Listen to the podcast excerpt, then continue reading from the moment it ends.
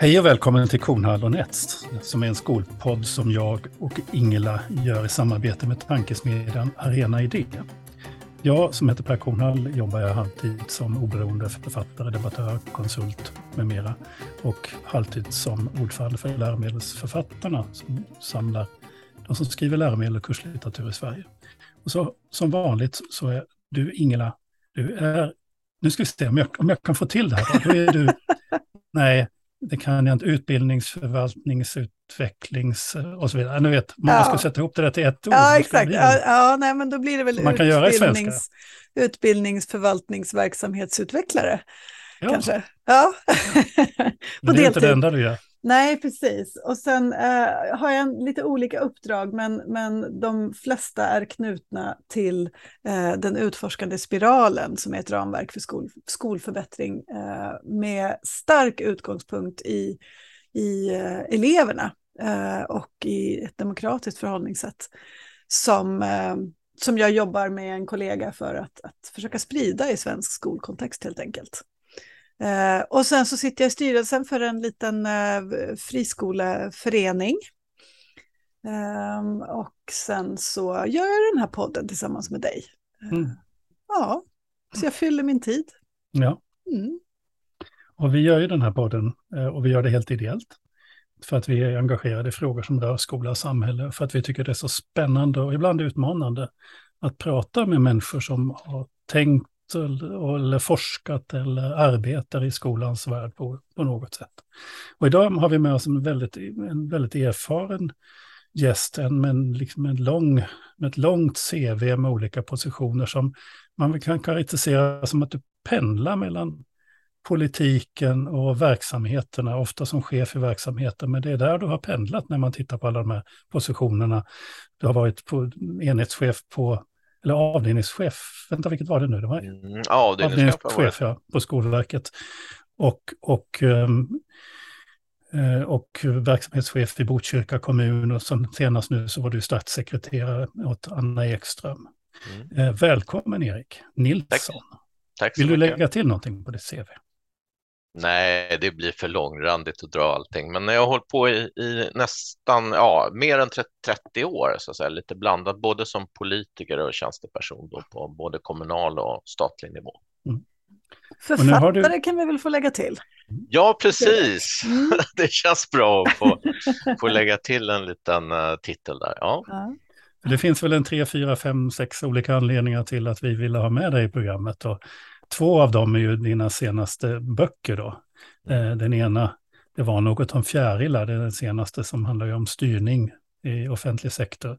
Och sen skrev du ju eh, den boken som jag har framför mig, men som jag ändå har glömt titeln på, Svensk skola, ett riggat maratonlopp innan mm. dess.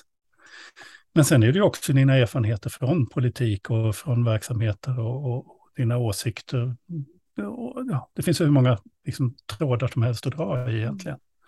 Kan vi inte börja med en sån här, den klassiska, sådär, vad är det nu då, ett halvår sedan som du lämnade regeringskansliet? Ja, nästan ett år faktiskt. Det var ja, det är så länge. Ja, just det. Ja. Just det. Mm. Hur känns det? jo, nej men det känns väldigt bra. Eh, jag, ehm, eh, som alla tror jag, som man, man lämnar, man blir så här lite chockad Eh, Eh, det går ju väldigt fort, det går på, på en timme liksom, så är man, först har man varit i centrum för väldigt mycket som statssekreterare och sen är man bara utanför helt enkelt.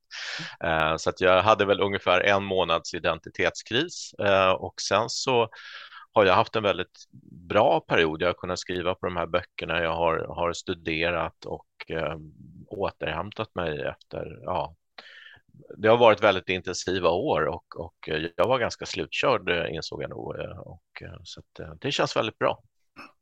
Och visst var det så, bara för att rekapitulera, det har ju, liksom hänt, det har ju hänt en hel del i svensk politik det senaste året kan man säga. Mm. Men visst var det så att det var i samband med att Anna Ekström bytte roll på departementet som du också Ja, precis. Jag, jag var ju ansvarig statssekreterare med ansvar mm. för, för förskole och grundskolefrågor och mm. när Anna lämnade de frågorna så, så kände jag att det var inte läge att gå med och till högskola och forskning utan jag, jag lämnade då. Så att mm. eh, precis, det handlade om portföljbytet. Mm.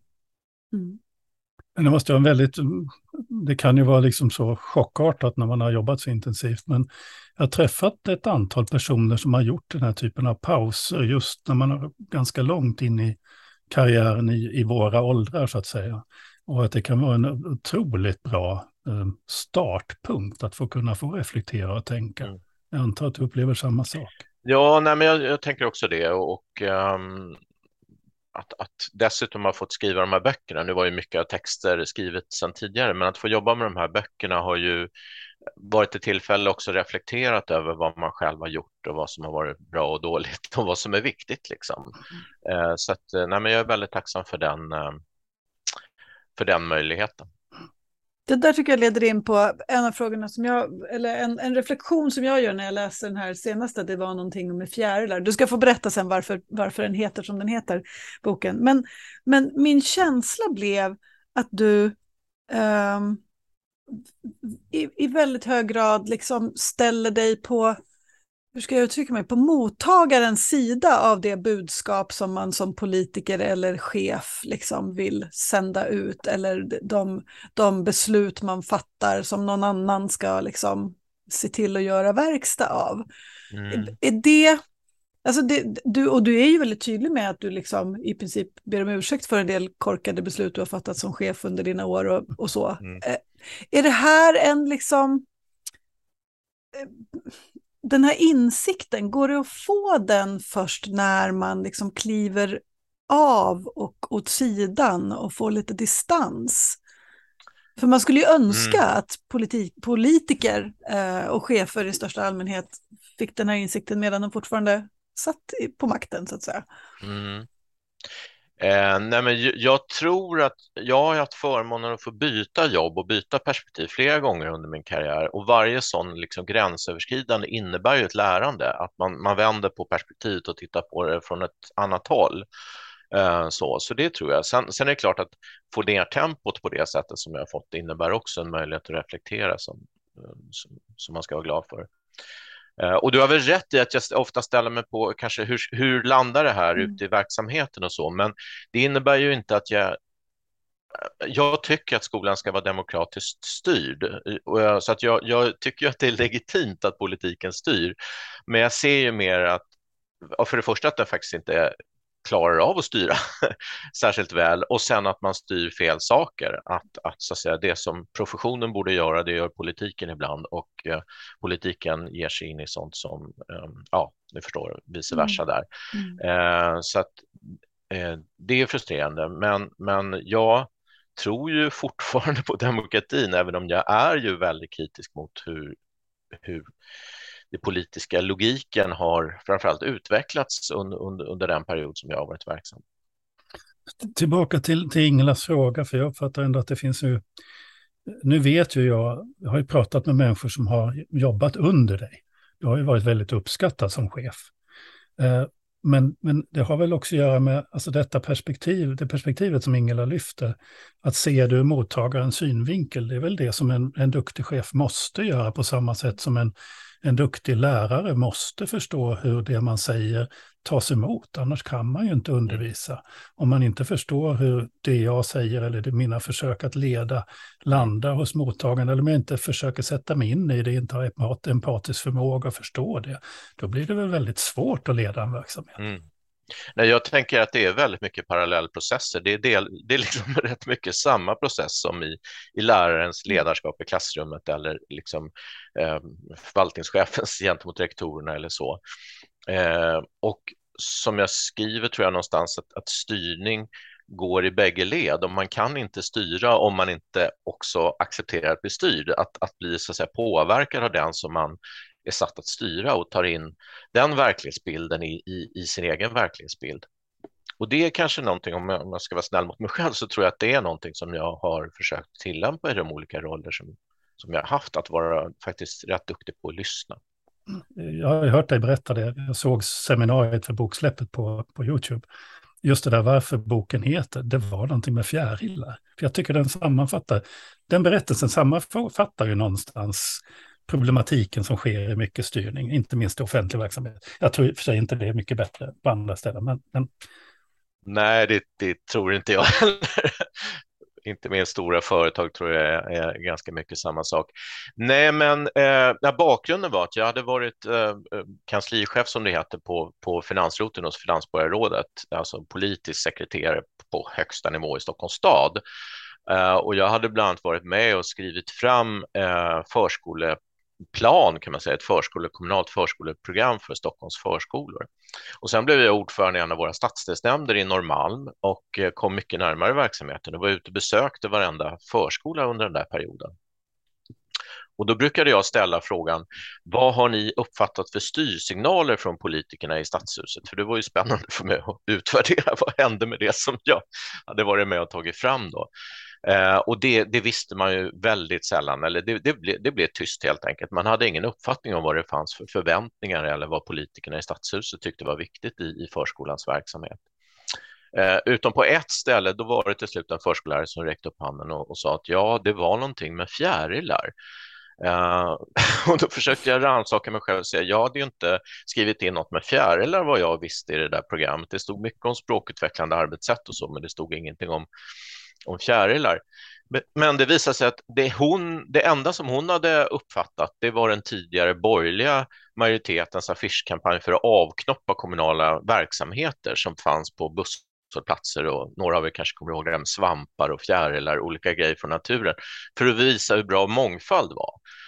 Um, och det hade hon uppfattat, så hon, hon klurade väl lite grann på vad det där med fjärilar egentligen hade för betydelse för hennes vardagliga verksamhet. Och jag undrade naturligtvis hur det kunde komma sig att det var sånt avstånd mellan mellan våra så att säga, fina styrdokument och vad som kom ut ur. Innan jag hörde dig berätta så, så trodde jag du anspelade på kaosteori, du vet det här att ja, ja. styrning är som en fjäril fladdrar någonstans. Och så. Just det, så. I, någonstans ja. i Sydamerikas djungel så händer det någonting i Kina. Ja. Ja, nej, det, och jag tänkte, var... på, jag tänkte på, det finns ett litet YouTube-klipp som jag just nu inte kommer på vad, hur man ska söka efter.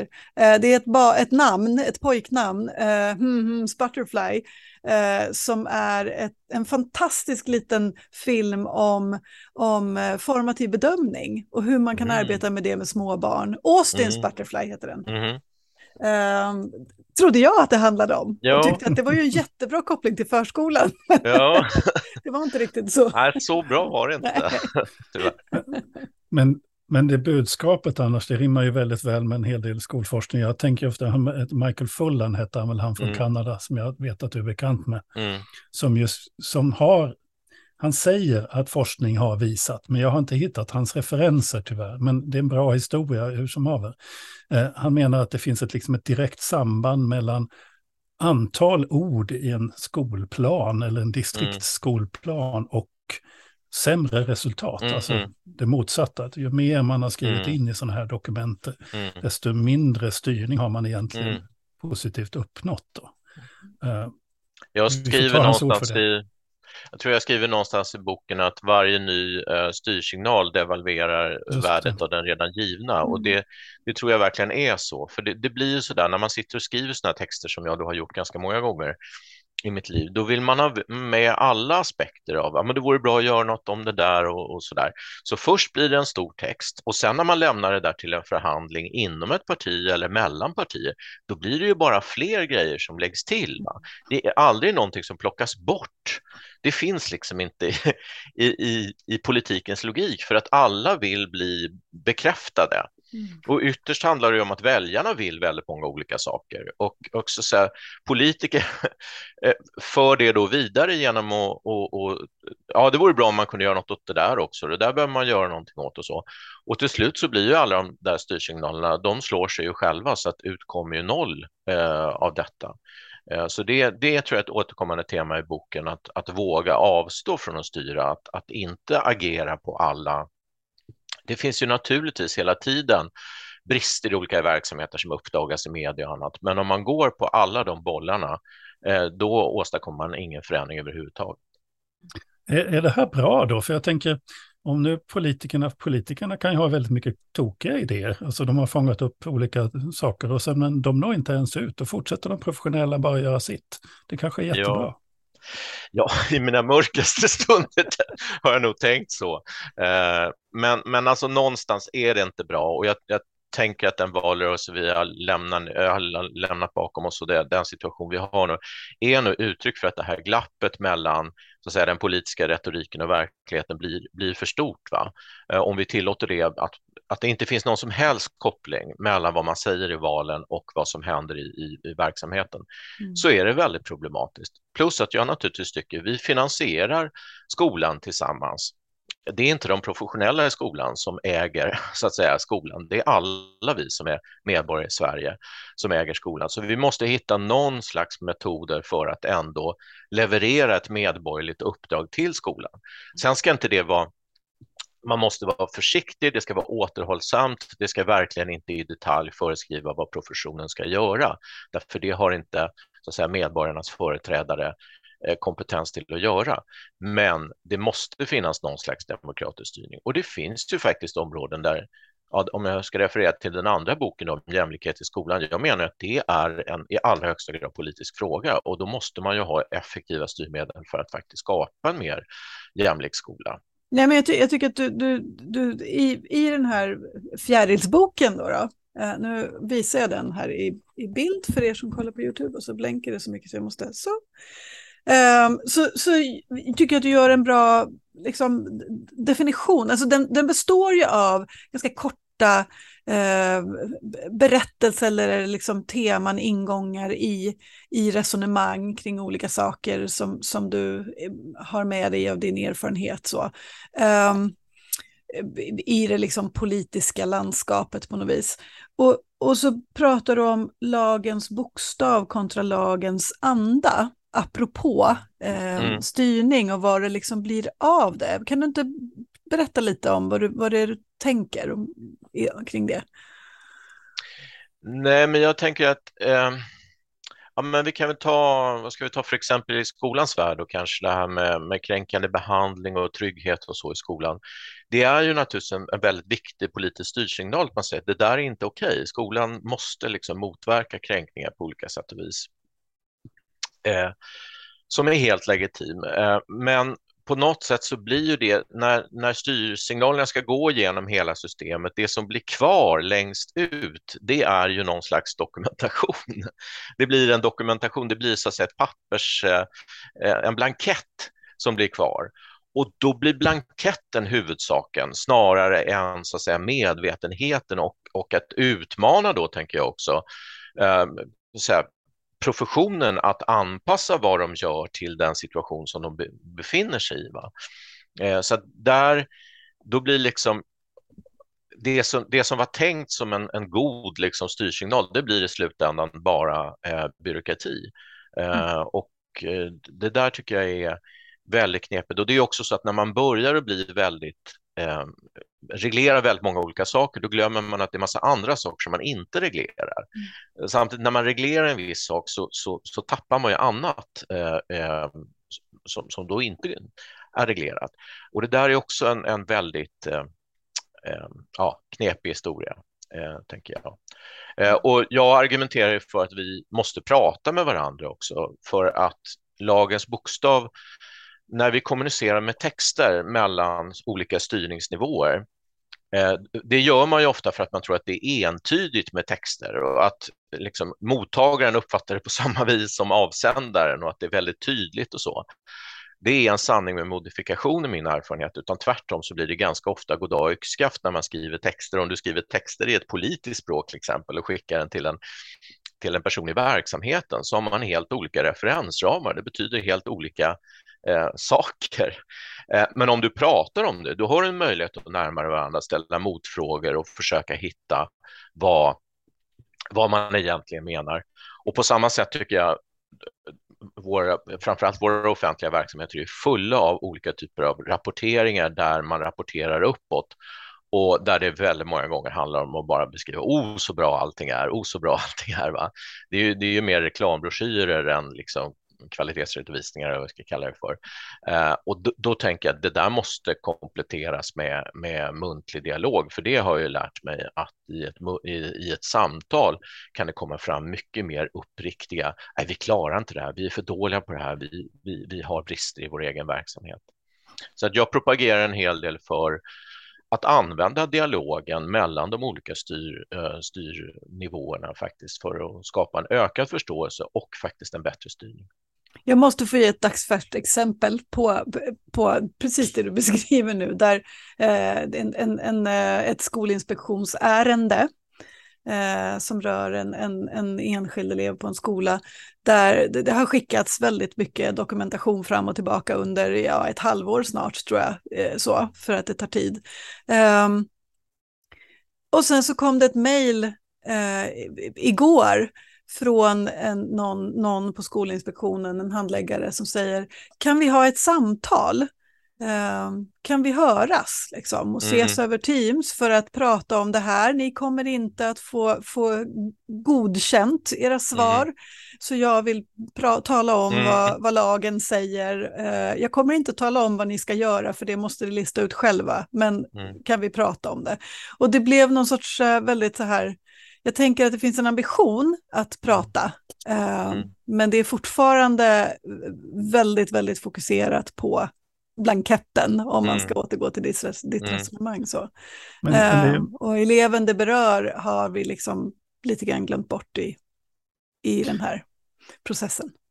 Men, men, men, det här är ju en konstruktion som ju, vi, vi har ju en ganska färsk doktorsavhandling och sen har vi Mats Alvesson och hans mm. kollegor som jag har tittat på, nu kan inte de vara här och försvara sig så att säga, Skolinspektionen, men har ju tittat på den här styrningen, mm. att den fungerar på det här liksom felaktiga sättet. Mm. Och där han som utredde det här en gång i tiden, han har ju själv tycker att det var en dålig idé. Alltså han mm. som skrev förslaget, därför att det blir, det blir liksom fel. Men, men ur politikens synvinkel och Skolinspektionens lednings synvinkel kanske så är det väldigt framgångsrikt. Därför att de ja. får den, rapport, den rapporteringen och ser inte frustrationen ut i skolsystemet över det hela. Jag tycker inte att det är framgångsrikt. Eh, jag kan förstå delvis att vi behöver en skolinspektion i ett marknadssystem som vi har idag. Det finns en problematik där med att liksom, ja, men vem håller emot då, om det finns drivkrafter för att dra ner på allting eller inte, inte ge olika saker och ting. Men som för att förbättra skolverksamheten tycker jag att det är ett dåligt eh, verktyg. Eh, och det, det tror jag, jag, jag skissar på andra typer av inspektion eller kollegialt lärande i, i min bok för som jag tror är mycket mer Eh, mycket mer effektivt helt enkelt. Och hur ska vi tänka där nu då? Eh, I, i eh, Tidöavtalet som ju kom alldeles häromdagen och som, som är någon sorts programförklaring för den nya regeringen så, så, så, finns det ju en skrivning där man pratar om tydligare reglering av kvaliteten och, och pekar på att man liksom, till exempel skolbibliotek, skolgårdar och så vidare. Det här har ju varit en fråga som vi har vridit och vänt på under mm. ganska lång tid inför alla de här eh, utredningarna och omröstningarna som kom kring, kring mm. förändring av skolsystemet. Att, ja, men kan, man inte, kan man inte säkra att det blir likvärdig kvalitet med att sätta upp regler? Mm. Men du tror inte riktigt på den idén? Jag tänker, jag tänker att det är delvis en fråga där Per och jag brukar ha lite olika uppfattningar um, om reglering.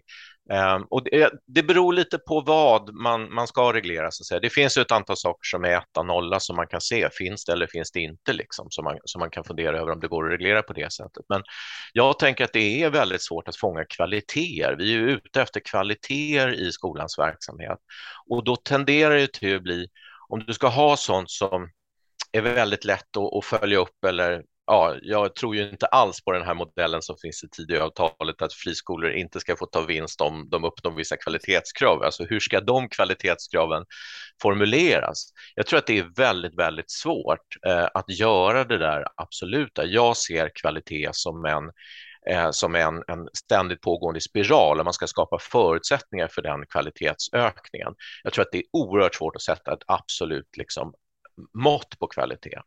Men det är klart att vissa förutsättningar kan man reglera och jag är inte helt, jag, jag tänker ibland, ja det kanske är så att vi ska reglera att det ska finnas skolbibliotek. Jag är fortfarande tveksam till att säga hur många procents tjänst som ska finnas på olika saker. Jag tycker att det, det, det kan bli så att staten med hockeyhandskar försöker operera liksom linser in i ett öga därför att man, man kan inte läsa kontexten riktigt. Och det blir lite fyrkantigt.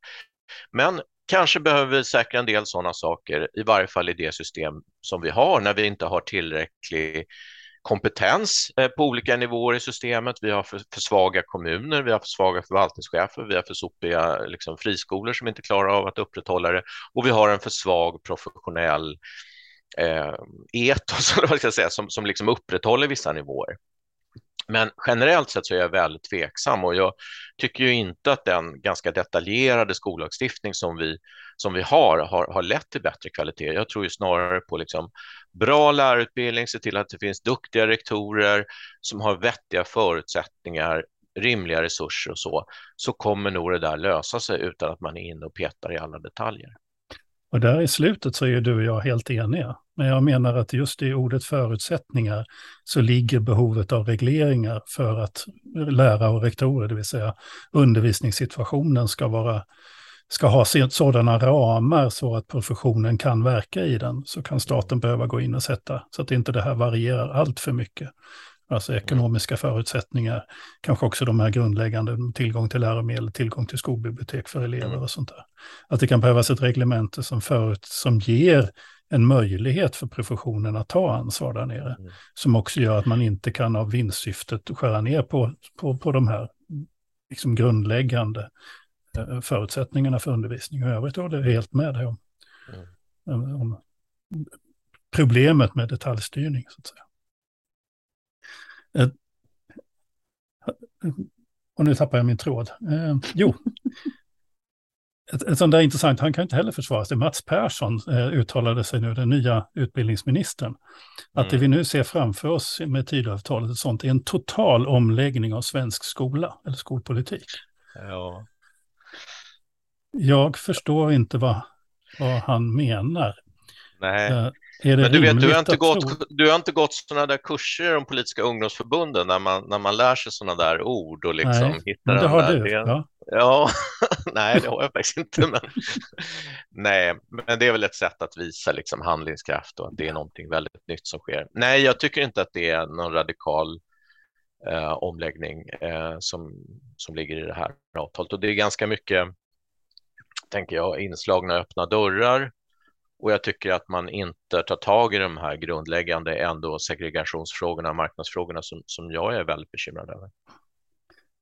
Ja, nej, för jag tänker för att det är en hel del av det som, är, som man kanske då skulle ha kunnat ha mena med ett sånt uttalande skulle ju vara läroplaner och, och allt sånt. Men, men de är ju i basen ju Jan Björklunds Ja. Alltså, så det är en väldigt konstig situation. Om man ja, och dessutom är det ju en sån situation att, att utifrån januariavtalet så genomfördes det eller ja, delvis utifrån, framförallt skulle jag faktiskt vilja säga, av, jag kan avslöja här att Skolverket var ju redan på gång och ville underifrån så att säga ha en revidering av, av kursplaner och ämnesplaner.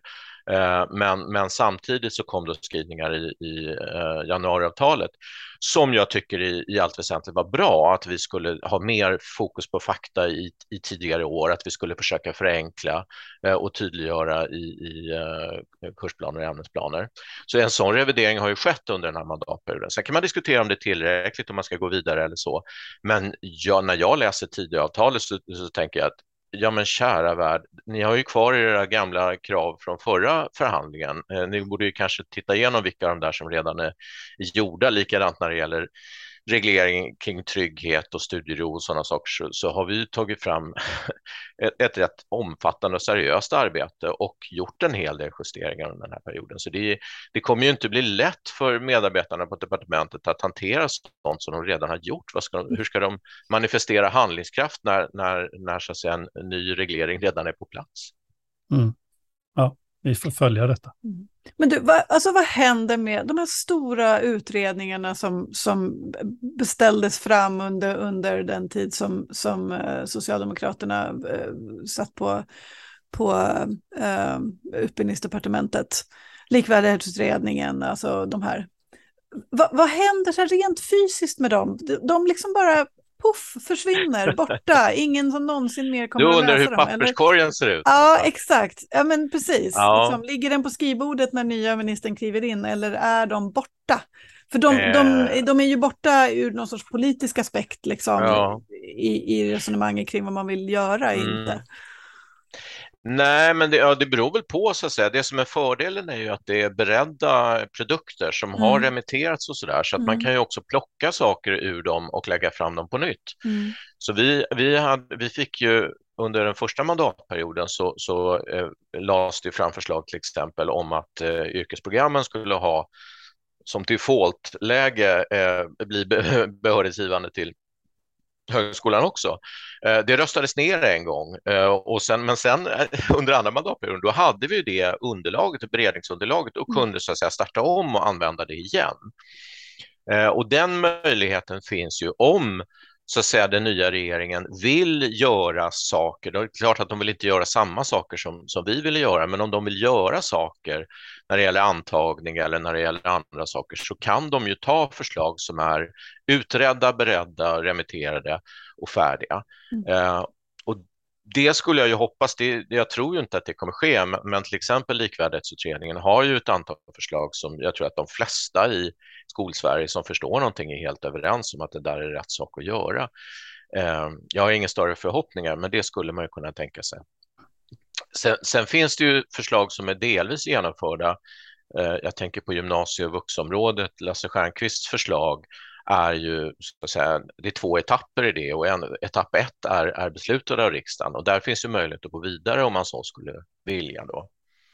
Och sen finns ju förstatligandeutredningen på ingång precis här i dagarna nu och eh, ja, där finns det ju väldigt olika uppfattningar. Det står ju ingenting egentligen om detta i, i eh, äh, ja, det beror på hur man tolkar det. Men, men det skulle ju kunna ge underlag för lite lite bättre styrning faktiskt, tror jag, de, de, det arbete som är gjort där, eh, om partierna tar den till sig, även om det, var, det tillsattes under, under vår mandatperiod.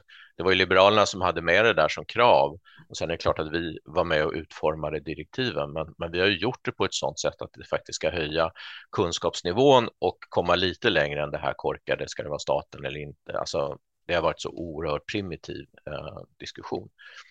Eh, så det mm. går att använda en del av de här, det här utredningsmaterialet eh, och jag hoppas ju också att man remitterar saker och ting som kommer in nu eh, för, för att få en diskussion. Men det återstår ju att se vad man lägger i papperskorgen direkt. Liksom.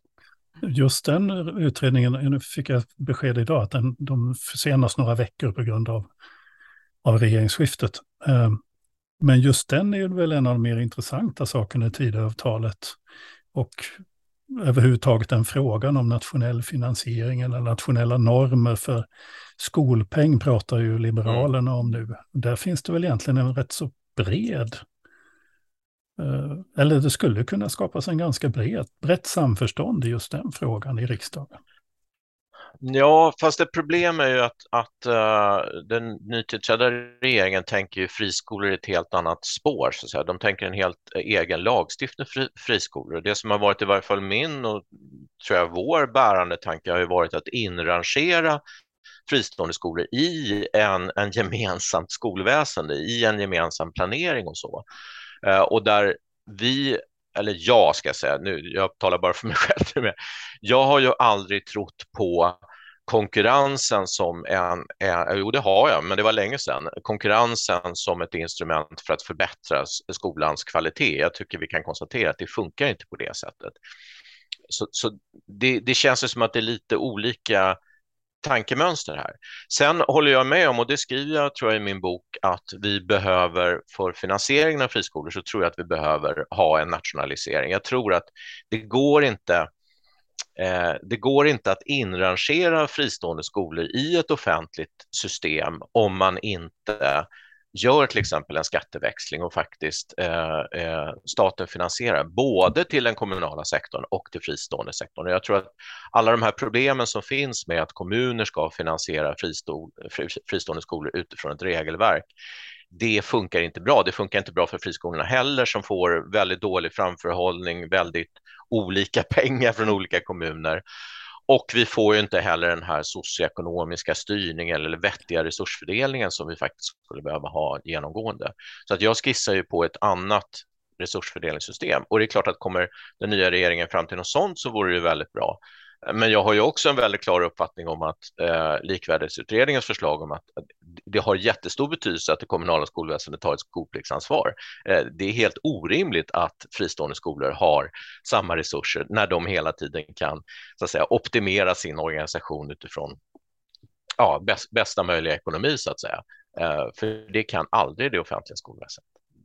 Men det ska bli intressant och det, det var väl lite grann en förhoppning också att ja, skulle vi kunna mötas, så att säga, vi hade väl någon tanke att, att så här, socialdemokratin och liberalerna kanske skulle kunna mötas i, i, i vi var kritiska mot fristående skolor, de var, de var kritiska mot, mot, mot kommunerna och, och, ville ha ett förstatligande. Och skulle vi kunna hitta någon slags lösning där staten tar ett större ansvar, men där också friskolor då eh, sätts in i eh, styrs upp när det gäller etablering, eh, eh, resursfördelning och så vidare så att vi säger att vi har ett gemensamt offentligt beslutat skolväsende som rymmer både kommunala skolor och fristående skolor. Det här är en sak som jag inte riktigt förstod i, i din bok, i den röda boken om skolan. Uh, mm. Det är när du skriver att du tycker fortfarande att det är staten som ska ge tillstånd till dem. Eller liksom etablerings fatta etableringsbesluten när det gäller fristående skolor.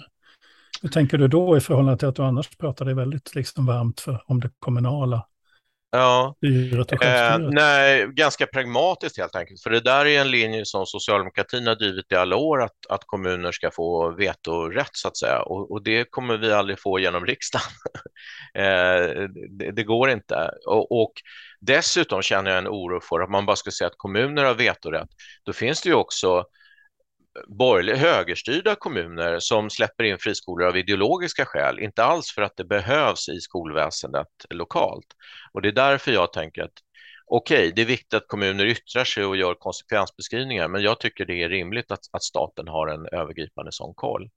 Och sen är det klart att jag är påverkad av det arbete vi gjorde på gymnasiesidan där jag konstaterar att en kommun är är för liten helt enkelt. Det går inte att ha planering av gymnasieskolan för en enskild kommun.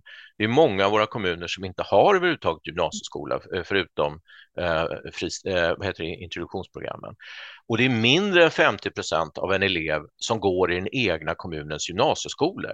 Då blir den nivån orimlig när det gäller att få någon slags planering av utbildningsutbud. Eh, att, att alla program finns, att det finns på någorlunda geografiskt eh, närhet och så. Så därför lyfter jag det till staten. Men det måste vara en mycket mer aktiv. Idag är det ju staten i den meningen att, att Skolinspektionen ger tillstånd. Men det sker ju inte utifrån någon samlad planering av vilka skolresurser som vi har i ett område. Och det gör ju att vi har en enormt resursslöseri i svensk skola idag därför att vi inte eh, så att säga, tittar hur många elever är det som behöver skola i de olika eh, skolformerna och har en planering som, som förhåller sig till, eh, till det. Så det jag skissar på är en ordning där kommunerna gör en, ett förslag till skolplanering, friskolorna får skicka in sina ansökningar och sen får staten då väga ihop dem där och se, är det någorlunda, verkar det någorlunda vettigt? En överkapacitet i systemet måste man ha. Det kommer inte gå att hantera annars, men det får vara en rimlig överkapacitet eh, i systemet. Eh, så. Och sen tycker jag det är väldigt viktigt att staten måste styra resurser direkt för att vi, vi, vi konstaterar gång efter annan att kommunerna klarar inte av att eh, sätta resursfördelningssystem som också påverkar de fristående skolorna då eh, när det gäller eh, resurser efter behov. Eh, och det är inte så himla svårt tekniskt. Vi har ju nycklar så att säga för, för, för detta som, som Skolkommissionen påbörjades som Skolverket har tagit fram. Eh, och med ett statligt system då styr man ju så att säga direkt gentemot eh, fristående huvudmän och eh, får, tror jag, en, en vettigare resursfördelning. Och med de sakerna, en kombination av det jag föreslår och det som som föreslogs i Åstrands utredning, likvärdighetsutredningen, då tror jag att de här marginalerna för vinster som finns för fristående skolor, de kommer att försvinna helt enkelt. Det, det är övervinster som, som, som sker därför att man, man inte har en, en, en rimlig skolplanering och man inte styr eh, resurser efter behov och det gör att, att man kan plocka russinen ur kakan och få förutsättningar för vinstmarginaler också. Mm. Det här är lite spännande om vi lägger det här metaperspektivet på, på det hela, vad vi, vad vi har pratat om i samtalet, så börjar vi med frågor om att styrning är svårt, man måste prata, prata, prata, men det vi har pratat om nu är ju en helt annat. Det här är ju fundamenta eh, reglerna för ett skolsystem, eller hur? Medan det vi egentligen pratar om i början är ju ledarskap. Hur ska jag mm. förändra, mm. utveckla kvalitet innanför mm. de här ramarna jag har? Mm. Eh, det är två väldigt, väldigt olika delar av skolsystemet. Ja, och lite grann tänker jag att det har varit tyvärr ett eh, mellan blocken, liksom, eller ja, vi sossar och så, vi har ju pratat väldigt mycket om systemfrågor och marknadsfrågor och så vidare. Och borgerligheten har pratat om att det handlar om kvalitet i verksamheten och, och eh, lärarna och så vidare. Och så har vi pratat om de där sakerna så som att man inte kan tänka sig att båda saker har betydelse. Eh, och det, det vill jag verkligen säga, det har även om man skulle forma det perfekta systemet så är det i slutändan en fråga om hur vi styr för kvalitet och hur vi, hur vi jobbar gentemot professionen för att professionen ska kunna utveckla kvalitet. Och där är jag väl eller väl, jag är kritisk mot mitt eget parti som jag tycker alldeles, har lagt alldeles för lite vikt vid frågan om undervisning. Och det faktum att vi tenderar också till att bara se på insatta resurser, att det är bara så att säga pengar som är, det är alltid pengar som är svaret i socialdemokratin. Och det är det ju uppenbarligen inte. Vi kan ju se två verksamheter som har precis likadana ekonomiska resurser, likadana socioekonomiska förutsättningar och milsvida skillnader i kvalitet och resultat. Va? Så uppenbarligen finns det någonting i den där svarta boxen och den ska inte politiken liksom detaljpeka hur man ska göra, men det måste vara sunda förutsättningar för professionen att utveckla god eh, kvalitet. Eh, och det är väl lite grann det sista kapitlet jag har skrivit i min bok handlar om undervis god undervisning är helt, helt, helt central och det, det borde vänsterblocket fatta. Sen borde högerblocket fatta att det här systemet som vi har idag är dysfunktionellt. Det är ju uppenbart att det är så. Mm. Eh, och där kanske vi någonstans skulle kunna eh, mötas i detta. Det, det, det hade ju varit min förhoppning. Eh, jag, jag, kommer att tänka på, nu kommer jag att tänka på en upplevelse som jag faktiskt har glömt, jag har inte pratat om det på så länge, men när jag jobbade på Skolverket så det, det fanns ju två bitar i det här. Det ena är att vi fick ju väldigt stränga tillsägelser om att vi fick inte på något vis kontakta någon på departementet. För att det var ju så att kommunikationen skulle vara det här skriftliga uppdraget och allt annat så blev det liksom eh, gråzoner i styrningen. Eh, och sen så var jag ju väldigt, väldigt engagerad i, i just det här hur man utvecklar undervisning. Och jag hade ju stött på det här kanadensiska med Michael Fullan och, och de här, hur de styrde och så. Eh, och så hade jag kommit, liksom läst mycket om det här med kollegialt lärande, undervisningsutveckling och sånt. Och så skrev jag ett brev till min chef, till min enhetschef. Där jag skrev att om vi nu vet att det är det här som krävs för att utveckla undervisning, eh, har vi då inte ett moraliskt imperativ, skrev jag, att handla på det? Så måste inte vi som myndighet faktiskt liksom kliva över, utöver våra, våra ska jag säga, uppdrag som vi just har fått och tala om för både politiker och samhället att det, vi vet det här. Om du förstår vad jag menar. Och jag använder just ordet moraliskt imperativ. Och han skrev tillbaka så att det var väldigt intressant text det här, men, men det där språkbruket med moraliskt imperativ, det passar inte riktigt på en myndighet, sa han. Några veckor senare så kom jag på en föreläsning med just Michael Fulham. Mm. Det första han gör, det är att lägga upp en skylt där det finns två ord. Eller tre, för det var lilla, lilla eh, artikeln först. Då. The moral imperative. Mm. Alltså det moraliska imperativet. Som han menar var grundläggande för hela reformarbetet i Kanada. Att man började med en väldigt tydlig, alltså myndigheterna, politikerna tillsammans skickade ut en väldigt pedagogisk och moraliskt baserad signal om varför man mm. skulle göra saker. Mm. Och det fick mig att fundera över, när svenska skolreformer rullas ut, så är det väldigt, apropå fjärde, det var något om fjärilar, mm. så är det väldigt sällan som någon som har talat om för mm. svenska lärare och rektorer varför man gör saker. Utan man har bara fått ett nytt regelverk. Är inte det någonting som rimmar väldigt väl med det, det du skriver? Jo, absolut. Sen, sen, kan jag förstå att det är säkert svårt att styra per kornhall. Det, det kan jag mycket väl tänka mig att det, eh, att det är.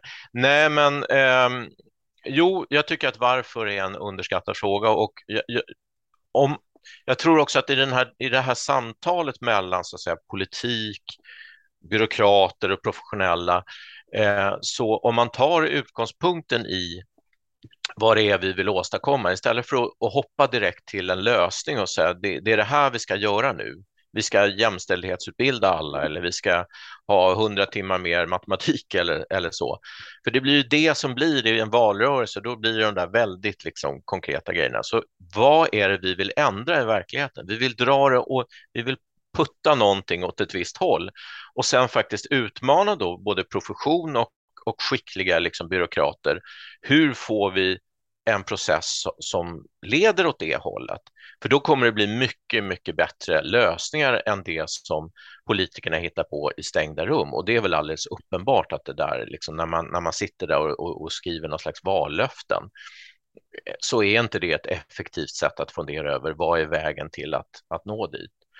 Och jag, jag tror också ledarskapets viktigaste uppgift är alltid att förklara vad är meningen med föreningen. Så att säga. Vad är det vi gör här? Vad är det vi, vi, vi, vi strävar efter? Vad är uppdraget? Vad är vårt gemensamma uppdrag? Och att dröja vid det eh, ganska länge istället för att hoppa till så här ska vi göra det här, det tycker jag. Liksom. Det, här, jag måste, det, här kanske är ett stickspår, men jag blir så nyfiken. På tal om det här samtalet mellan liksom, nivåer. Um, nu, under, under eran senaste mandatperiod så har ju liksom skolfrågan hamnat på agendan i, i den offentliga debatten på ett, ett helt nytt sätt tycker jag än, än tidigare. Och, och, i sociala medier så är det liksom debattvågorna går höga. Och det finns ju eh, det finns ju en del, en del alltså professionella, folk som, som verkligen jobbar i verksamheten, som är lärare och, och rektorer, som har tagit ganska stor plats i debatten och, och gjort ett enormt jobb för att mm. också bistå på något vis med fakta och liksom mm. utbilda allmänheten. Hur mycket, alltså hur mycket av det som, som till exempel sägs på, på skoltwitter, som vi lite slarvigt kallar det, sipprar liksom in i departementet? Hur mycket lyssnar man på de här vanliga människors röster och inte bara på forskare eller lobbyister eller liksom folk som har betalt för att göra, för, för att tycka någonting eller säga någonting. Eh, ja, just skoltwitter tror jag. Anna lyssnade, Anna Ekström lyssnade väldigt mycket på skoltwitter. Hon var väldigt aktiv där och jag har inte Twitter överhuvudtaget så att jag, jag, jag lyssnade inte på det i den formen. Men, men Eh, jag är också, jag tycker att det är otroligt positivt att fler, professionella har gett sig in i debatten. Jag tror att det har bidragit och måste fortsätta att bidra positivt. Eh, och det, det tar nog lite grann sådär. Eh, att, att, att man känner att, att det, är, det är folk ute i verksamheten som säger någonting. Det, det, det, det tror jag man har en respekt för. Problemet är sen när vi närmar oss valrörelse, då är det andra logiker som, som tar över. Va? Därför att då, i, idag går det till så att man, man mäter alltså hur olika förslag tas emot av den breda allmänheten. Mm. Och den breda allmänheten med, med förlov sagt, de är, de är inte så uppdaterade på Michael Fullans idéer om skolutveckling.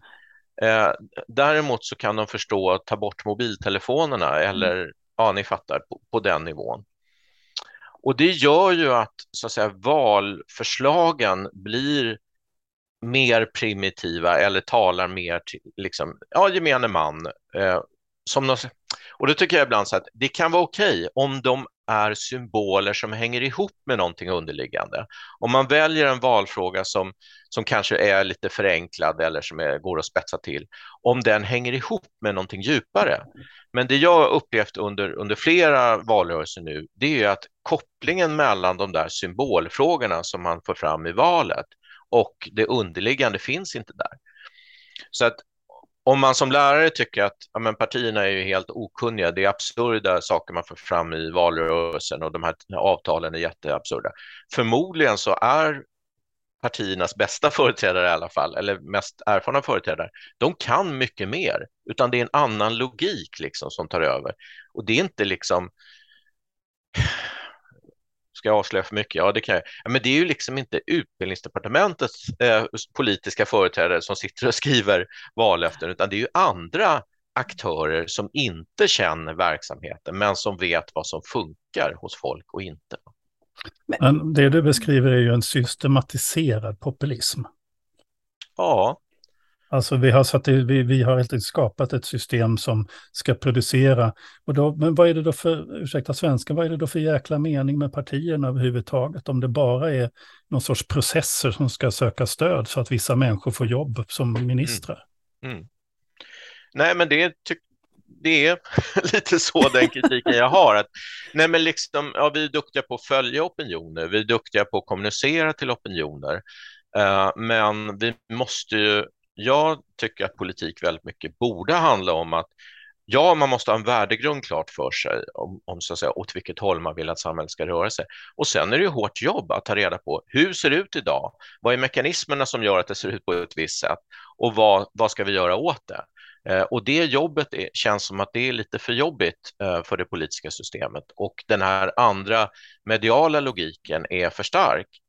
Och eftersom medierna också är försvagade, alltså de professionella medierna är försvagade, de har mindre resurser, de har inte möjlighet att ha någon som är tillräckligt kunnig för att verkligen liksom, eh, ställa en skolminister mot väggen och säga vad får det för effekter det här du föreslår nu?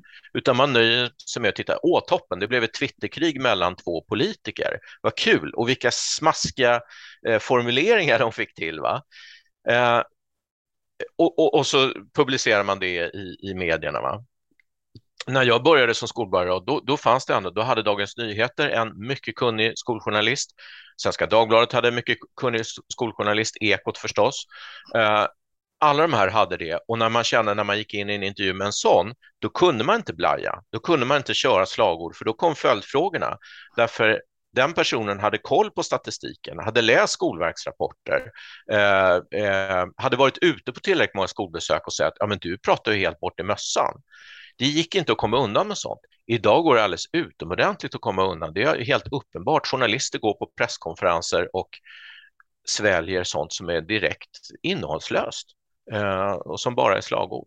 Mm. Så det hänger ihop, den här förändringen hänger ihop med också den mediala utvecklingen och som inte heller handlar om att journalister är dumma, för det är de inte, utan det har handlat om så att säga, under vilka förutsättningar kan de göra sitt arbete. Um, och som väl ytterst handlar om att vi medborgare måste betala mycket mer för att få kvalitetsjournalistik och det vill vi inte för att vi, vi vill hellre bli underhållna än att, att liksom få en, en rejäl granskning.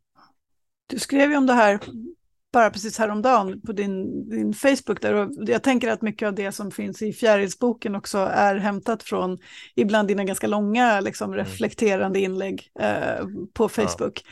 Eh, som vi vet att många läser. Eh, men men du, du pratade ju om precis det här att, att nu när, när de nya ministrarna presenterades så, så, så kom mm. ju den här frågan, vad har du för skelett i garderoben? Liksom, ja. Och så ska man berätta att man har en fortkörningsböter och, och har testat att röka hasch eller vad det nu kan vara. Men mm. man får inte fördjupade frågor om vad har du faktiskt åstadkommit i din mm. politiska gärning. Uh, och det, ja. Nej, jag tänker att det där är ändå för en sån granskning, det sätter sig ändå hos politikerna. Då blir det ju så att man som politiker känner, jag kan inte bara säga de här sakerna. Jag måste göra grundarbetet. Jag måste få tjänstemännen att, utvärdera hur, hur, ska vi faktiskt åstadkomma det här i verkligheten? För någon gång kommer jag ställas inför svars, till svars för om jag har åstadkommit någonting i verkligheten eller inte. Mm. Men det är klart att problemet är ju också att tidsspannen är ju sådana att, att den förändring som man kanske faktiskt åstadkommer, den kommer ju kanske nästa mandatperiod. Eh, och så funkar inte politikens eller medias logik. Eh, men det vore ju väldigt bra om, det finns några positiva exempel ska jag säga, i medierna, att man faktiskt försöker granska den där typen av samband och i efterhand titta på vad gav det för effekter, mm. den här reformen som, eh, som ni gjorde. men det är ganska ovanligt, det är inte särskilt vanligt förekommande. Ja, men en annan, en annan sån här spännande fråga kopplat till, till uh, vad som, vad som uh, eventuellt kommer nu då. Det, det känns ju, det, vi hade ju dig som gäst här uh, i podden när vi var precis i, i första skedet av pandemin. Mm. Ehm, därför att det, det och, och, då var vi ju nyfikna på hur det var liksom att jobba där någonstans och försöka hantera den här enorma kaos som, och, och liksom akuta krisen. Så. Och, och, jag upplevde nog att du, var, att du var ganska frispråkig redan då, men det känns ju som att du, du är eh, betydligt liksom, bekvämare i att också ha, ha någon sorts personligare liksom, reflektioner nu eh, av naturliga skäl kanske. Eh, men, men om vi fortsätter på spåret, vad, vad, tror du händer nu framöver?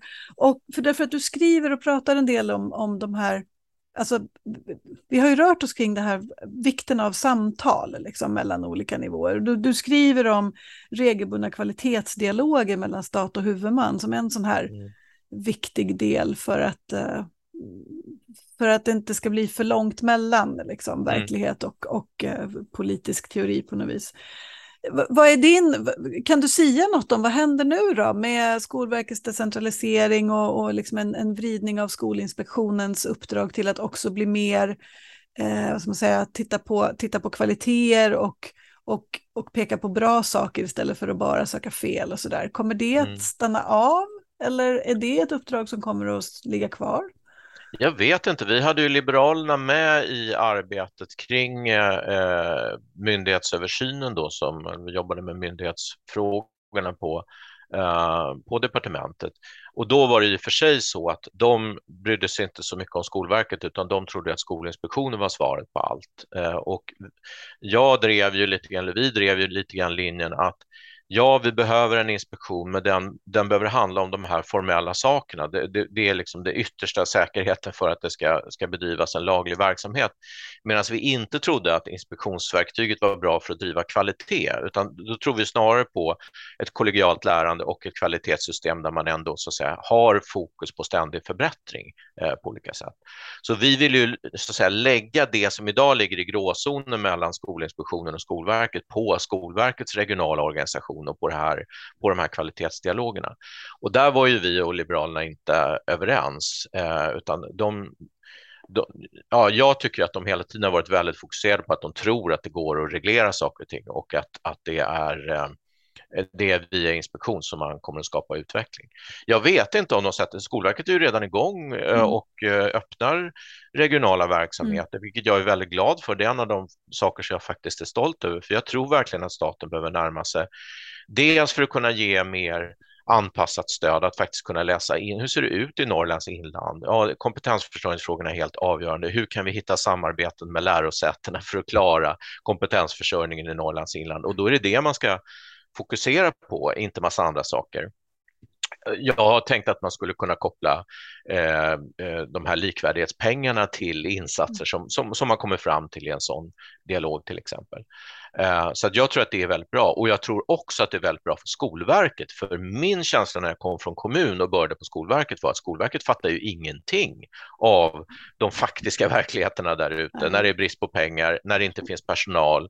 Eh, allt det man har att brottas med, mm. det var icke-frågor på Skolverket. Mm. Och det tror jag har att göra med att man då la ner länsskolnämnderna, alltså den, den ändå statliga känselspröt som fanns någorlunda ute i verksamheten, det skar man av och så fick man så att säga centrala myndigheter som kunde sitta där i sina elfenbenstorn och skriva fantastiska eh, juridiska texter om hur saker och ting borde vara. Men ingen jävel som hade koll på om det var ens i närheten av det. Och min poäng är att vi behöver närma hur det borde vara mm. till hur det faktiskt är och då kan man inte bara fara iväg liksom, i, i beskrivningar av hur det borde vara. Så att jag, jag, jag, tror att det vore väldigt bra om Skolverket fick fortsätta med det och om Liberalerna vill förstatliga skolan är väl det i sådana fall kan man ju tänka sig ett första steg att, att staten kommer ut närmare eh, och, och får ett, en liksom ökad förståelse för att jag menar, det, det hjälper inte att bara förstatliga skolan och så säga att det, det finns ju, det måste ju finnas företrädare så att säga som i sådana fall kan skapa likvärdighet över landet. Så, mm. så att jag hoppas att det ska få fortsätta. Sen dialogerna, ja, det beror naturligtvis, jag är väldigt, jag ska säga, det beror väldigt mycket på vilka som gör det där, att man lyckas rekrytera personer, men lyckas man träffa bra personer på Skolverket som, som klarar att göra sådana där dialoger, då tror jag det kan bli kanonbra att ställa verkligen bra frågor som hjälper kommunerna, huvudmännen att identifiera sina egna brister och som också kan visa på vilka möjligheter som finns när det gäller kompetensutveckling eller lärarutbildning eller andra sådana saker för att åtgärda de bristerna istället för att bara lämna menar, de här små kommunerna, det är ju supertaskigt. Det är en förvaltningschef och en, en halv mm. assistent liksom, och de ska hantera allt eh, detta som, som, som krävs. Så att vi, ja, jag hoppas få en jämnare ett jämnare mottagningskapacitet genom att, att Skolverket kan stödja de huvudmän som har större behov. För att inte prata om de små friskolorna som är helt utlämnade. Nu sitter ju du i en friskolestyrelse då, men, men jag menar, annars får man ju erkänna att det är ganska bristande kompetens mm. på en hel del håll. Mm. Det handlar väl också då om att, vi, att få ett helt annat styrsystem också med nationella målsättningar på ett sätt som vi inte har haft. Vi har ju liksom bara haft en, någon sorts absoluta krav i ett betygssystem, men vi har inte satt upp målsättningar om hur vi ska, i vilken takt vi ska förflytta resultaten i, i alltså, och så.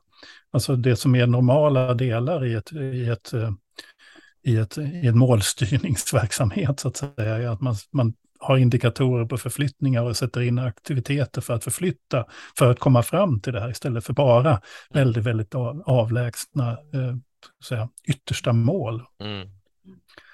Det är eh, något som man har saknat ifrån, jag jämfört med, med diskuterat det här med, med europeiska eh, mm. kollegor, så, så är ju sån, den typen av styrning ganska självklar, mm. eh, men har varit helt borta från den svenska kontexten. Jag är ganska tveksam att sätta så här procentsatser, att vi ska ha 86 procent behöriga. Det är en del kommuner som ägnar sig åt det. Det, det är jag tveksam till. Men däremot att man följer utvecklingen och har en progression, att det blir bättre och att man använder de här mätetalen för att identifiera vad man har för svagheter i sin egen verksamhet, att kommuner verkligen får syn på eh, brister, eh, resultatskillnader kanske inom kommunen mm. och då blir ju en väsentlig fråga vad gör vi för att jämna ut resultatskillnaderna eh, när det gäller resursfördelning, kompetensfördelning, stöd på olika sätt och vis. Det är den typen av frågor tänker jag som en stat skulle kunna ställa eh, i relation till en kommun om man får syn på sitt eget läge i förhållande till andra. Vi jobbade med kvalitetsdialogen när jag var förvaltningschef i Botkyrka och jag tror att de rektorer och, och förskolerektorer som blev utsatta för det, de kände nog ändå det som ett stöd för att det blev mm. ett samtal. Det var inte så att vi sa att det här är ni dåliga på, det här är ni dåliga på, utan när de tittade på det här, både siffermaterialet och, och lyssnade på våra frågor, så kunde de ju ganska snabbt själva säga, ja, det här är någonting vi behöver göra bättre, det här är någonting vi behöver göra bättre. Och då var ju lite grann det som vi landade i på slutet, det var ofta, det är så många saker som ni identifiera som utvecklingsområden. Ni måste välja några få, för man kan inte göra alla de här sakerna. Och det tänker jag skulle kunna vara en sån dialog som också då staten för med, med en, en fristående huvudman eller en kommunal huvudman och att det faktiskt är ett stöd. Men det är klart att det gäller att vi skickar ut rätt typ av folk. Vi ska mm. inte skicka ut eh, liksom jurister utan vi ska skicka ut folk som förstår någonting om skola och om ledning av skolan. För det staten skulle kunna göra där, apropå de här små huvudmännen och små kommunerna, det är ju också att koppla samman. Säga till kommun A att okej, okay, men ni har den här bekymren som ni behöver jobba med. Vi har också mött kommun C, de har ungefär samma. Mm. Ni kan mm. prata med varandra och mm. hjälpa varandra att, att liksom komma närmare det som faktiskt ger bra resultat. Mm. mm. Så att, absolut, där tror jag också att det kan finnas en, Någonting. Ja, väldigt positiv erfarenhet. Jag var inblandad i ett av de där första IFOS-projekten när vi var ett antal huvudmän och det stora var nog inte det forskningsarbete som skedde i anknytning till det, men, men framför allt att vi fick på, på liksom ett antal huvudmän jämföra mm. och bolla och, och mm. har ni hittat lösningar? Mm. För då, även om man inte kunde ta någon lösning rakt av från någon annan så förstod man karaktären av sitt eget problem. Uh, så att jag blev väldigt mycket klokare av det och det, mm. det tror jag gäller för fler. Intressant, för nu ramlar vi ner igen på en sån här ledarskapsfråga. Igen, för det du säger att det är viktigt att plocka rätt personer. Mm. Eh, eller hur? Vi ska, vill skapa en utvecklingsorganisation. Då är det viktigt, vem ska vara den chefen som utser de här personerna? Vi måste mm. välja rätt chefer som har intresse av att plocka de personerna som verkligen kan göra den här typen av nytta mm. och så vidare. Eh, vi pratar om, vi, alltså vi lämnar lite grann myndighetssfären och, och alltså det formella mm. över till det som är ledarskapsfrågor igen. Mm. Mm. Ja. Och, och, då får vi en parallell som jag tycker är rätt intressant med den politiska styrningen. Du sa att det är, väl, det är ju korta mandatperioder egentligen om man tänker sig de här stora frågorna ska förflyttas. Mm. Vi vet ju från väldigt massa ledarskaps eller rektorsforskning i Sverige mm. att kontinuitet i ledarskap är en mm. av de saker som är avgörande. Uh, hur ska vi, och då närmar vi oss frågor som du berör väldigt mycket i din bok egentligen, mm. alltså politikens måste hålla sig lite grann borta ifrån professionen, det vill säga vi måste ha en professionalisering av skolan, eller tillitsstyrning använder du.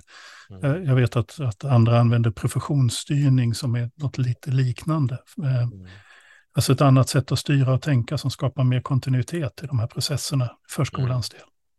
Men om politiken ska hålla sig borta måste politiken känna sig trygg och det är därför det är viktigt med den här dialogen tror jag. Då, då kan man skapa den typen av trygghet. Att vi, vi är professionella, vi gör det här, så här gör vi, därför gör vi det. Mm. Känner trygga i det, låt oss hålla på med det. Vi håller er informerade och vi pratar om det regelmässigt. Ja, nej, men kontinuitet. Jag, jag, tror jag har också ett, ett, avsnitt som handlar om kontinuitet. Jag, jag tror jag exemplifierar med Manchester Uniteds tränare legendariska tränare eh, för Alex Ferguson som ju drog hem hur många titlar som helst till United. Men faktum var att det tog sju år innan han tog sin första titel och det glömmer man efteråt att, att, att det tar tid. Eh, och vi har en, en eh, betydande eh, eh, ja, men liksom den här kissnödigheten som finns i, i, på alla nivåer i systemet eh, är, är problematisk och att det är, det är tuffa utsatta jobb naturligtvis att vara rektor. Eh, så jag är, jag är bekymrad över bristande kontinuitet på rektorsnivå och, och samma på förvaltningschefsnivå. Jag ser ju mina gamla kollegor åker runt som, som jojos va, eh, i systemet. Och jag har inget jättebra svar på vad man ska göra åt det, men jag tror att man man, man ska verkligen tänka efter. Varje gång man funderar på ska vi byta chef, ska vi göra en omorganisation, då ska man fundera över priset av det. För det är ett ganska högt pris. Ibland är det värt, jag menar, en del rektorer fungerar inte, ska göra någonting annat. Men det är ett högt pris alltså. Och eh, allt det jag har lärt mig, och det stämmer väl rätt väl med forskningen, det är att det är en period innan man får rutiner och sånt att fungera och när man får det då blir det utrymme för den här professionella utvecklingen och där lärare verkligen kan blomma ut när det sitter ett tryggt, eh, ett tryggt ramverk eh, runt omkring det. Inte när man får en ny chef som sätter nya ramverk hela tiden. Va? Mm. Så att, eh, och det kanske är en av de saker man ska hålla koll på om man tittar på kvaliteten i en kommun. Hur ser det ut med vår omsättning? Kan vi, vad kan vi göra för att skapa och det tror jag inte, jag tror inte framför allt att det handlar om lönen egentligen, utan det handlar om att man, man känner att man har förtroende eh, och känner sig trygg med, med, sin chef så kan man vara kvar under längre tid också. Jag tror på slutet rörde vi någonting som är viktigt också. Det är inte bara att man sätter rutinerna, utan det är också att de som man är så att säga satt över eller att förvalta känner den här tryggheten. De har träffat dig i olika positioner, ja. i olika situationer och de känner sig trygga eh, med vem du är och varför du ja. vill göra saker och ting jag, jag, jag, tror, jag, nu spekulerar men jag misstänker att när jag kom till Botkyrka som ung, jag hade varit eller relativt ung och hade varit skolborgarråd i Stockholm, det var nog inte så att alla rektorer tyckte att det där var jättetoppen med en sån där eh, sprätt va, som trodde han visste något om världen. Men det är klart att efter fyra, fem år så hade ju de lärt känna mig, de, de visste att jag hade en del att bidra med, men de hade ju också lärt mig jättemycket, eh, så att de, de kände att ja, men han är inte ute och far längre, utan, utan vi förstår varandra och, och vi har ett, ett ja precis, vi har, ett, vi har en gemensam tillit som är, är jätteviktig. Du, du Per nämnde eh, ordet varför när, i ditt resonemang där. Och jag tänker att det, det är precis som vi pratade om det tidigare, alltså för, för, för den politiska styrningen att vara tydlig med någon sorts moraliskt eh, imperativ eller tydligt syfte så, så blir ju det också en sån viktig, det finns ju också mycket forskning som pekar på att, att ledare som, som kan uttrycka det här sitt, sitt moraliska varför, sitt syfte, eh, också blir bättre. Liksom. Organisationerna som de leder lyckas bättre därför att man också hela tiden ja, men har förmågan att sätta ord på det där. Varför är vi här? Vad är det vi har att göra tillsammans? Och då kan man mm. sortera i vad som är viktigt och mindre viktigt i alla uppdrag som kommer utifrån allt tryck som kommer. Så. Mm. Jag har ju försökt, tror jag, både när jag var skolborgarråd i Stockholm och i Botkyrka, när jag jobbade där, så man träffade ju väldigt många ungar i de här mest utsatta områdena eh, som var himla fina ungar, men, men som ju hade rätt tuffa förutsättningar. Att ha den bilden i bakhuvudet, jag tänker hur, hur slår det här för dem? Liksom? Mm. Eh, och en eh, ja, men ändå en, en, tydlig värdegrund att det är alla barn har rätt att, att lära sig och vara trygga. Liksom. Eh, det låter floskulöst, men jag, jag tror att det har haft viss betydelse och i synnerhet i början när jag inte kunde så mycket som, som ledare, då var det extremt viktigt att, att så säga, mina medarbetare kände den värdegrunden, att den var väldigt mm. stark, då kunde de eh, acceptera att jag inte hade koll på regleringar eller lagstiftning mm. eller alla sådana saker för att de kände att han, han vill någonting och kanske var mer förlåtande mot, mot mina brister och så. Mm. Sen var det ju upp till mig att försöka lära mig efterhand och, och det tror jag jag gjorde hyggligt bra. På, på de där listorna över, över kännetecken på duktiga skolledare, där, där de här moraliska dimensionerna kommer över, som jag tror är precis som vi har diskuterat. Nästa på de listorna brukar vara nyfikenhet. Mm. Och då är jag inne på det, just din du har sagt det flera gånger, du har skrivit jättebra Facebook-inlägg som finns i de här böckerna. Just att det viktiga är frågan, hur går det? Mm. Alltså den nyfikna frågan, hur går det? Mm. är så mycket viktigare än att skicka ut ett ny, nytt PM så att säga mm. ut i verksamheten. Mm. För det handlar ju om att du vill förstå och du öppnar upp för, för dem att verkligen kunna tala om. Och det är lättare att prata än att, ja. Mm. Nej, precis. Och så himla svårt är det inte, tänker jag. Utan att, att uh, det är klart att det måste finnas, vad, vad, vad är det vi ska åstadkomma? Det, det, måste vara någorlunda tydligt. Men sen är det att följa upp hur går det? Och i det samtalet om hur går det, då brukar man ju också fånga hinder för att det ska gå bra. Då, då, ja, då, då hittar man ju vad, vad, finns det för brister som vi skulle behöva göra någonting åt för att det, det, det ska gå bra uh, för de här ungarna. Uh, och sen är det ju svårare att värdera de där sakerna, för det är klart det kommer väldigt många olika saker och det gäller att sortera i det. Men, men det, är nog, eh, det är nog så jag har försökt att agera un, under de här åren. Jag har gjort väl, väldigt många skolbesök. Jag tycker det är fantastiskt roligt att, att sitta med både elever och lärare och rektorer och, och, ställa frågor och inte bara höra deras liksom, reklamkampanj för sin skola utan just ställa frågor. Hur jobbar ni med det? Hur tänker ni kring det och så vidare? Det har ju lärt mig oerhört uh, mycket för det finns ju väldigt, väldigt mycket visdom där ute. Det gäller att aggregera ihop det där bara och se mönstren uh, i det hela. Det är ju viktigt för ledarskapet att också göra någonting med så att säga, den information som man får från verksamheten på tal om frågan hur går det? Vi började med frågan hur känns det? Eh, och vi, vi, behöver ju börja runda av här. Det är så väldigt trevligt att, eh, att prata med dig Erik, men, men klockan, klockan tickar. Eh, så, så alltså, jag gissar att du inte är tillfreds med att, att liksom odla din trädgård och din, din uh, kunskap om antikens uh, så. Uh, du berättade för oss innan vi drog igång inspelningen att du läser en kurs just nu kopplat till antiken på universitetet. Eh, utan att du är sugen på liksom att, att eh, jobba eh, igen. Så hur går det? jag vet inte, vissa dagar är jag Vissa dagar är jag sugen på att fortsätta läsa antiken och ta hand om min trädgård. Nej, men man måste, man måste jobba, man måste göra rätt för sig. Eh, så att, eh, nej, men jag ska väl ta mig tillbaka till, till arbetslivet och, och jag vill gärna jobba um, i ja, i den offentliga verksamheten och gärna i den kommunala verksamheten också. Jag, jag tyckte att det var roligt eh, att komma lite närmare. Jag är ju en byråkrat liksom eh, så, men, men komma lite närmare verksamheten än, än jag gjort på, på departementet och kanske på Skolverket också. Eh, och, få, och få vara ute i skolor, att få ställa de här frågorna, men också använda de kunskaper jag har om systemfrågor och så för att försöka i i en mindre kontext och gör, gör, göra saker och ting lite bättre. Mm. Så att, ehm, det är väl det jag tänker, men, men eh, vi får se. Jag ska börja söka jobb och se hur det går. Det där är ju så spännande. Vi, har ju, vi pratade med Gustav Fridolin för inte jättelänge sedan också om det här att, att liksom lämna den här verkliga liksom topp toppnivån i någon sorts, som man ser, någon sorts samhällsstruktur liksom, så och, och vara ett väldigt känt namn och ett känt ansikte. Och sen Ehm, kan man ju sådär när man betraktar det utifrån tänka att men gud, det kan väl inte finnas ett enda jobb som kan vara intressant när man har, har haft liksom de där wow-jobben. Och så låter det ju som att det nästan är precis tvärtom.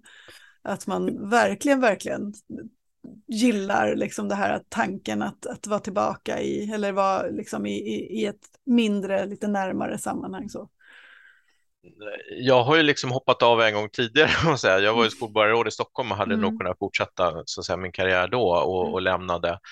Och efteråt var jag väldigt tacksam för det, för att jag, jag kände att det gav mig liksom väldigt mycket att, att ha varit ute i verksamheten. Sen ska man inte sticka under stol med att det är ju någon slags drog det här att vara i centrum och känna sig bekräftad och att eh, alla, alla behöver veta vad statssekreteraren tycker och sådär. Så det, det är ganska svårt och det kan vara ganska svårt att vänja sig av med det. Jag tycker nog att jag är ganska avgiftad nu, men, men för många är det, det är jättesvårt och det mm. finns ju massor av vittnesbörd om, om statsråd och så som har hamnat i djupa depressioner mm. efteråt därför att helt plötsligt är man ingen liksom. Nej. Eh, det är ingen som, som frågar, telefonen är helt tyst och så. Mm. Så det är en väldig omställning och jag tror att man ska, man får nog respektera att det finns ett inslag i att, att vi alla liksom behöver bli bekräftade på något sätt så att det inte bara så här, jag hoppas att jag har ett visst inslag av att, att faktiskt göra någonting som är bra. Liksom.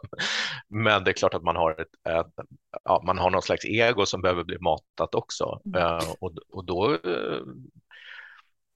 ja, då är det svårt och särskilt tänker jag för de som har, har fått väldigt höga positioner väldigt unga liksom så kan det vara svårt. Jag, tycker, jag tror att Gustav klarar det där jättebra, men, men, men, men det, det är ju en svår sak liksom, att man har blivit så upp höjd liksom, eller, eller så eh, i unga år och sen så faller man ner för den där statusstegen mm. ganska, ganska rejält och eh, att hantera det, det, det, kräver ju att man är, man är trygg i sig själv och, och, och känner sig ja, bekräftad ändå, då, fast man inte fast inte tjänstemännen står på rad och frågar vad man tycker. Du, du, du trodde att jag var svår att styra, sa du förresten. Hur blir du själv när du kommer ut i sådär, med all de kunskaper och erfarenheter du har nu? Blir det så enkelt? Uh, nej, det är nog inte så enkelt. Nu, eh, vad heter det? Palle Lundberg har blivit vd för SKR nu. Han var ju min, min chef i Botkyrka. Jag, jag, misstänker att han skulle kunna säga något om att det var inte helt okomplicerat att ta ett, ett gammalt skolborgarråd som var stöddig och eh, hade synpunkter på saker och ting. Så att, nej, jag...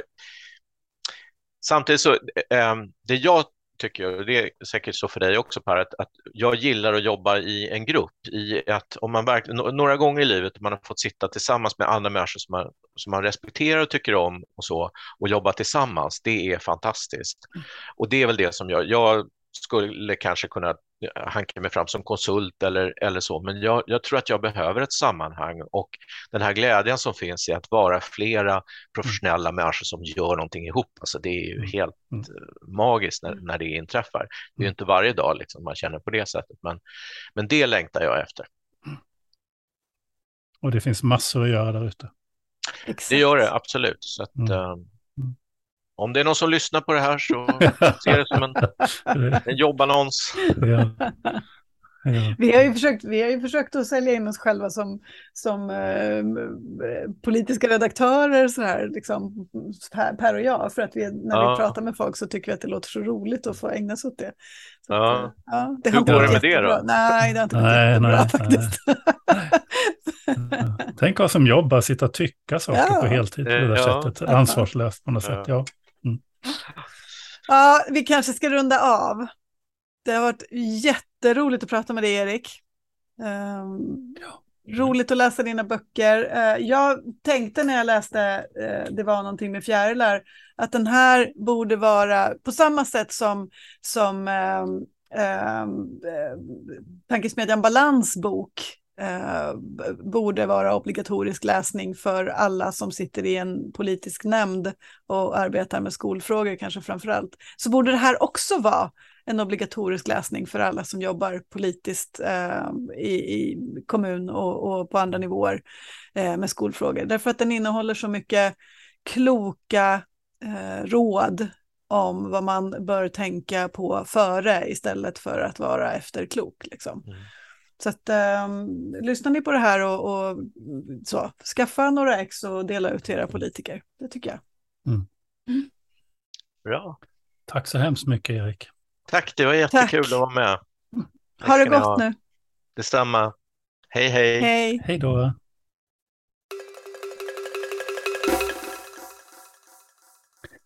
Det är inte lätt att ena dagen sitta på departementet mitt i händelsernas centrum Nej. och sen nästa dag bara tjoff eh, eh, vara ute ur, ur den här eh, med, en tom kalender.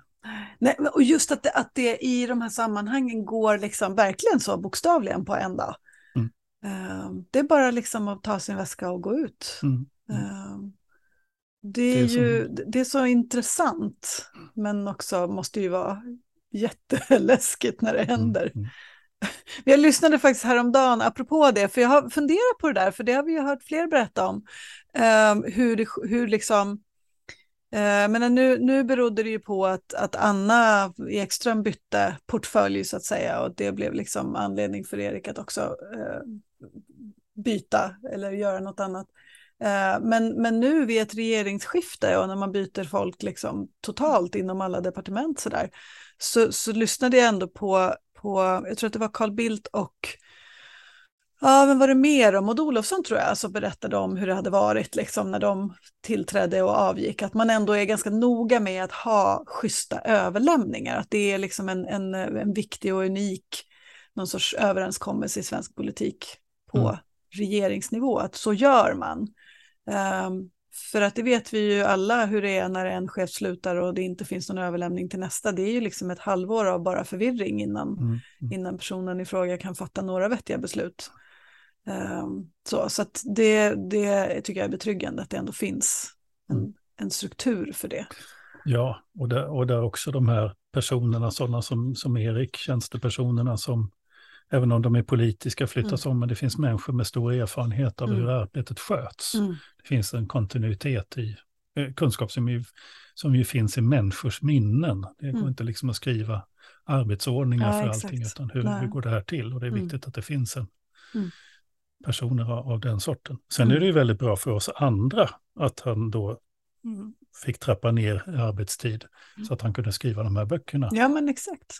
Um, så, och mm. jag tror att det är väldigt skönt, måste, ja, det måste vara en väldigt privilegium att kunna få en sån här paus, mm. att reflektera. Mm. Mm. Ja, verkligen.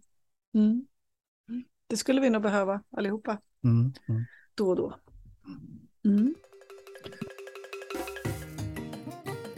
Du har just lyssnat på ett avsnitt av Kornhall och Nets som jag och Ingela gör i samarbete med tankesmedjan Arena Idé. Och vi intervjuar i varje avsnitt en eller fler personer vars kunskaper, position eller arbete gör dem intressanta för den svenska skolan. Om du har en önskegäst eller om det finns frågor du vill att vi ska belysa så hör av dig till oss. Du hittar våra kontaktuppgifter där du hittade podden. Och vill du inte bara lyssna på oss utan också se personerna vi intervjuar så har vi också en videopodd som man kan hitta på Arena Idés hemsida och Facebook-sida Youtube och allt vad det som finns. Och med det så säger vi tack för nu och vi hörs snart igen. Hej då! Hej då!